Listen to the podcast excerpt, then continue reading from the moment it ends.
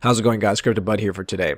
Uh, in this video, I'm going to talk a little bit about an article I came across that I think was really interesting and I wanted to comment on this because this is something that's been an ongoing battle between Bitcoin Core, Bitcoin Cash the last couple of days. This article is from Cointelegraph and it mentions um, Bitcoin reaching the end of an era and it has a picture of a dinosaur in there to just kind of show that potentially the meteor is going to come in and it's going to wipe out Bitcoin and uh, we're going to have all this new coins are going to replace it. Anyway, so you guys already heard the story about, you know, basically the death of Bitcoin, the obituaries and all that. But I, I want to talk about this article specifically because there's a lot of interesting points here that this this uh, commenter puts out. And then I'm going to throw some facts out here and I want you guys to think about maybe what you guys think that this is something that's actually happening because I think this is a really interesting conversation to think about when people say, well, I think Bitcoin Core is never going to die. And I think, and I don't think it's going to go away. I think Bitcoin Core is going to have a very different role in the coming months ahead, moving into 2018, especially with this whole drama. So the article kind of talks a little bit about the New York agreement, how it was called off, and how it was a disaster for the split, and then we saved it, and then now we're going back to Bitcoin Cash, and as a result, we have this like situation right now where nobody really knows what's going to happen next. I mean, we all kind of expect another fork, or we're not going to have a fork, and we potentially we may end up getting an upgrade. Anyway, the point they're trying to say here is if you take scroll down to the bottom, and I'll post a link later on about this article, it says Joseph Poon, Poon which is the inventor of Bitcoin's uh, in development Lightning Network, said recently that um, basically he was saying that the two factions basically have reached an, an, a, a stalemate, kind of in a way. People who who don't want this, who don't care about the scalability and transaction fees, are going to accept Bitcoin, um, but they pretty much can leave instead of trying to fix it. So, and then there's another camp who said that basically they're going to start their own coin, which is going to be Bitcoin Cash, and then they're not going to deal with all this drama. It's like forget about this situation with trying to patchwork Bitcoin Core's uh, memory blocks because they can't even agree exactly what's going on. Now, you guys already know my channel, I always look for the investing perspective. And because I'm not marrying any coins, I recognize that there's always two points to this argument. One point is the scalability issue and the transaction fees, and the other camp it's about the original Bitcoin core um, and how it survived all these different network attacks and how Bitcoin Core is still considered to be the gold standard and all these other coins are just basically along for the ride.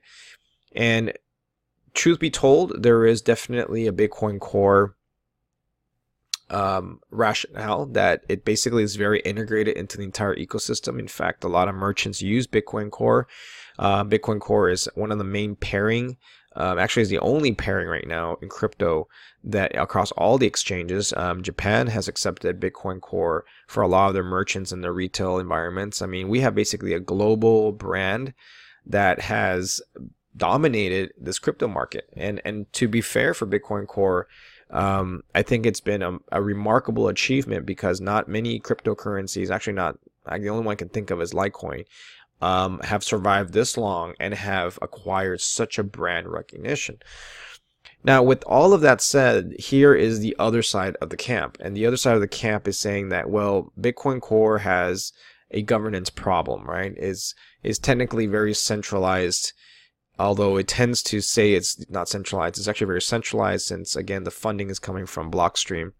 And there is a group of people who are making these decisions and slowing the growth of Bitcoin Core's development. Although they do have the largest development team and they do have um, a very, very solid work of, of, of, software versus something like Bitcoin Cash, which doesn't have the developing, have to have the developers and may not have the skill set that Bitcoin Core does. So again, there's always two sides of it. So I think they're reaching this kind of phase. Now, the other part of the article that kind of mentions this is called the dumb money is pouring in. So remember that when market tops usually start is when you've got people who come in and just want to chase the price. They have no idea about Satoshi Nakamoto. They have no idea about the vision of Bitcoin.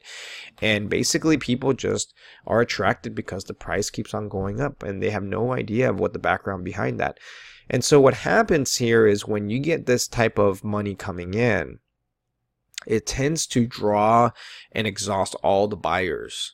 And usually that's like an in one of the many indications of a market top. And and and again, dumb money doesn't really represent that people are, don't have any intelligence. It just means that people who are not as sophisticated understand the entire ecosystem are buying and chasing the price.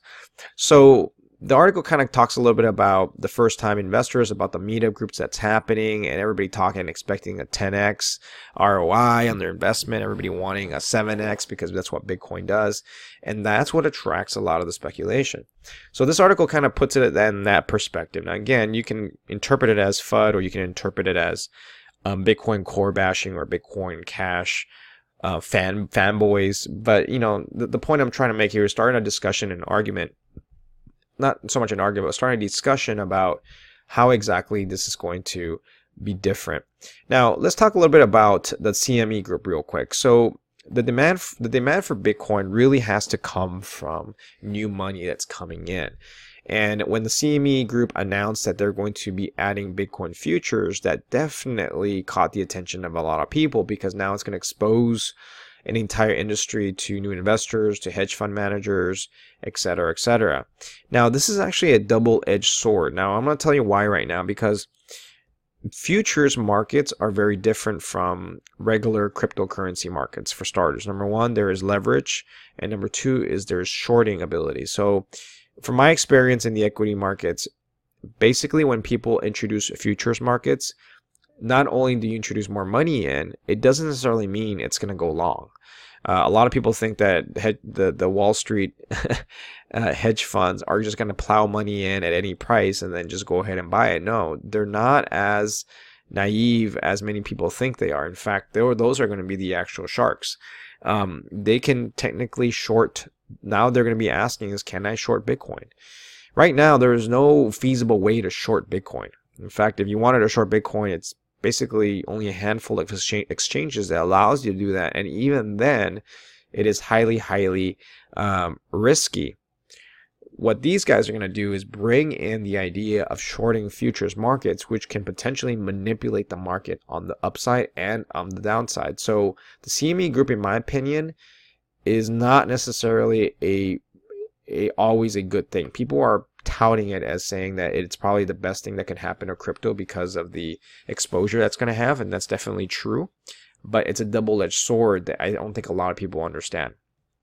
So, the point I'm trying to make with all of this is this: is that as this cryptocurrency becomes more mainstream, a lot a lot of these new companies are coming in specifically like these hedge funds and these institutions are going to are going to introduce a new element to the game and that game is going to be shorts um, derivatives potentially packages of investment vehicles and things like that and so that's definitely going to be definitely something to watch out for I don't know if they're going to run it all the way up. I don't know if they're going to run it down, but I can tell you this that Bitcoin definitely is going to change in the way it trades. Um, the other thing I want to talk about here is going to be about the role of the altcoins. Now, specifically Ethereum and some of the other platforms, uh, coins I talked about. Now, to give you an idea of kind of like where we're at right now, if you remember when the Ethereum run actually started, that started around sometime around here, uh, around March, actually a little bit before this, when Ethereum actually started. It was right somewhere around February or December. Coincidentally, that was the exact same time when Bitcoin's dominance began to drop. And as you can see, Bitcoin's dominance was actually very, very consistent for a very long time. In fact, it was consistent for about, if you go back to 2013, uh, Bitcoin was actually 95% of the entire cryptocurrency market. Now, basically, they held a monopoly for this coin. And had you were you investing in 2013, you basically it was really easy. You just bought Bitcoin and everything went up. And then it, it slowly kind of steady, you know, maintained itself. It had a little drop in 2015 to 78, but overall it was it was a pretty pretty good monopoly. And actually went all the way back up to 90% in 2016 went back down again but always maintained between that 80 90% range. Then all of a sudden something happened in january of this year. We had this huge drop in dominance. Basically bitcoin went from 86% all the way down to 37% in july of 2019 now let me put that into perspective a little bit. If you are a company and you hold a 80 90% market share or virtually a monopoly. And within one year within one year your your market share drops from 80 90% to 37% that's a huge red flag. I mean as a company that could basically means that the new entrants that are coming in are definitely gaining a lot of traction and sucking a lot of money out of that system and I I think that we've definitely rebounded from that. So we've moved up from 37 to 56, but nowhere near the 80 90 percent range that we had. In fact, um, this rally that we had has actually been on the back of Ethereum. And so, what you got to really think about right now, guys, is this. Let me give you an example. Let's say we're Microsoft back in 2000, 1998, 1997, right? Microsoft had a huge dominance in the uh, software programming. It's the only operating system. Apple is probably trailing behind. And all of a sudden, bam, you know, um, Apple faces, Microsoft faces all these monopoly trust regulations. Its its dominance drops, and then all of a sudden you get these new entrants coming in. Usually, what ends up happening is that if Microsoft doesn't didn't in, in, innovate fast enough, what what happened and actually what is happening is that eventually its market share eventually drops right? Because people are not going to be waiting around for microsoft to improve on it especially there's a lot of infighting. So i think Bitcoin is very similar to that in that respect because the technology is changing so fast, but it's not able to adapt quick enough because of all the civil war and all the infighting between the developers and also the miners and whoever is in charge. And yes, Bitcoin Cash is a symptom of that problem. It is actually a possible solution for it. I wouldn't say it's the only solution, but the altcoins have definitely introduced a new element to the game. Ethereum has definitely taken the role of the champion altcoin. Basically, it's shown itself that it's useful in many capacities. So I'm not here to bash on Bitcoin Core. I think it's a definitely a very good cryptocurrency, but this article really hits on a point because when I look at these numbers, the question I want to ask is can Bitcoin go back to dominance of 90 90%? And if you ask, if you tell me if it can do that, that basically means that's going to be at a cost to the altcoins. Now, I know you might say, well, they can coexist, and definitely can coexist, and there's going to be more money to be made in the entire space as a whole. But what the what that's going to come into at the, is going to be at the expense of the altcoins, or it's going to come at the expense of Bitcoin. And I personally don't think that Bitcoin can reach back to 90% because that's basically negating all of the progress that's been put forward from the entire altcoin community specifically the smart contracts, the ICOs, um, the use case scenarios. I can name you 15 or 30 more coins out there that can do that. So where does that put us right now in terms of the overall picture? Well, if you actually take a look at the overall picture, we obviously right now are kind of slicing back down from 56% dominance to about uh, 52 and we're kind of holding in place. That seems to be where the market kind of stabilizes a little bit.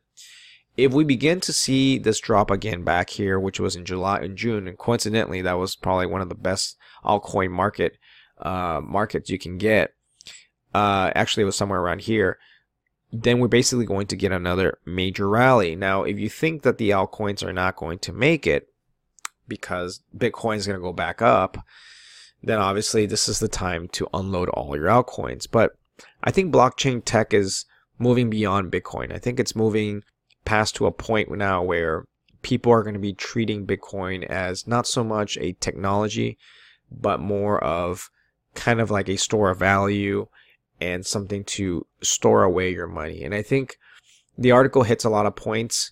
And I think that if you're very, very concerned about Bitcoin specifically, I don't think you should because I think Bitcoin's going to eventually move up in price regardless. But in terms of the dominance that it had before, I think this year marks kind of like that transition period, I think. Um, now, again, I could be completely wrong, and tomorrow we go 90%, all the altcoins crash, they go to zero, and we're right back where we were back in 2014 when Bitcoin was the only one. But I look around and I see a lot of options out there that are actually improving on the Bitcoin Core protocol and they're actually making it even more useful. Now, I can name you a handful of coins right now that can probably do something as, as great as Bitcoin, but not have the brand name recognition.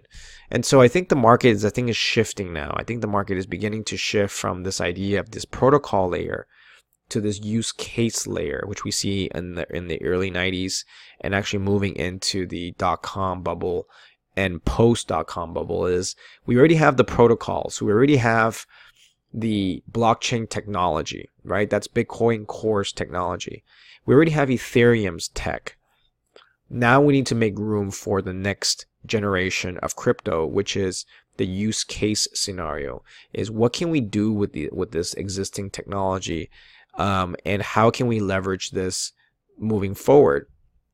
And I think that's where the conversation needs to be versus trying to figure out which is better which is worse, because that's basically going back to the old way, which is saying that Bitcoin is the only one. I can you imagine a world back in 2013, for those of you guys who were investing back then, where uh, basically you only had a couple of options? You had Bitcoin and you had Litecoin and Ripple and that was about it. Everything else was like pretty pretty puny, and basically you had to own Bitcoin. I mean, right? And then you move down to here, and then it's the same business. I mean, it was really like, and you got a little bit of Dash in there, a little bit of of, of Monero and Nem and all that, and then you have here, and then all of a sudden back in in June of 2017, guess what? Now you have a bunch of options. You have a plethora of options. Now you can buy Bitcoin as usual. You can buy Ethereum, 30% you know market cap, Litecoin, Ripple, Dash, you know, you know, big enough numbers. And then now we're back here where we've got a new entrant, which is Bitcoin Cash and some of the other ones. So uh I don't know what to say guys. I mean, I think I think at this point is just like trying to come to grip with the possibility that Bitcoin may never get its 90% monopoly again. I think that's where I'm kind of projecting out a couple of years out where it's going to be very difficult. I don't think it's impossible, but I think it's very difficult because it's going to come, like I said, at the expense of some of these other altcoins. Um, all right, guys. Well, hopefully that puts into perspective. And moving forward in the in the year as we wrap up this year, just reflect a little bit about some of the trades that were being put out, some of the some of the moments that I think were interesting in the year. And I think you'll find out that a lot of the times it really wasn't Bitcoin until the forks. And so I think Bitcoin is trying to struggle for its survival right now by forking and by creating other Bitcoins. And I think that, um, that's, that brand is definitely going to be there. I just don't know in what capacity it's going to be and as we move forward into 2018. So anyway, guys, have a great day enjoy your um your day and i will see you guys next time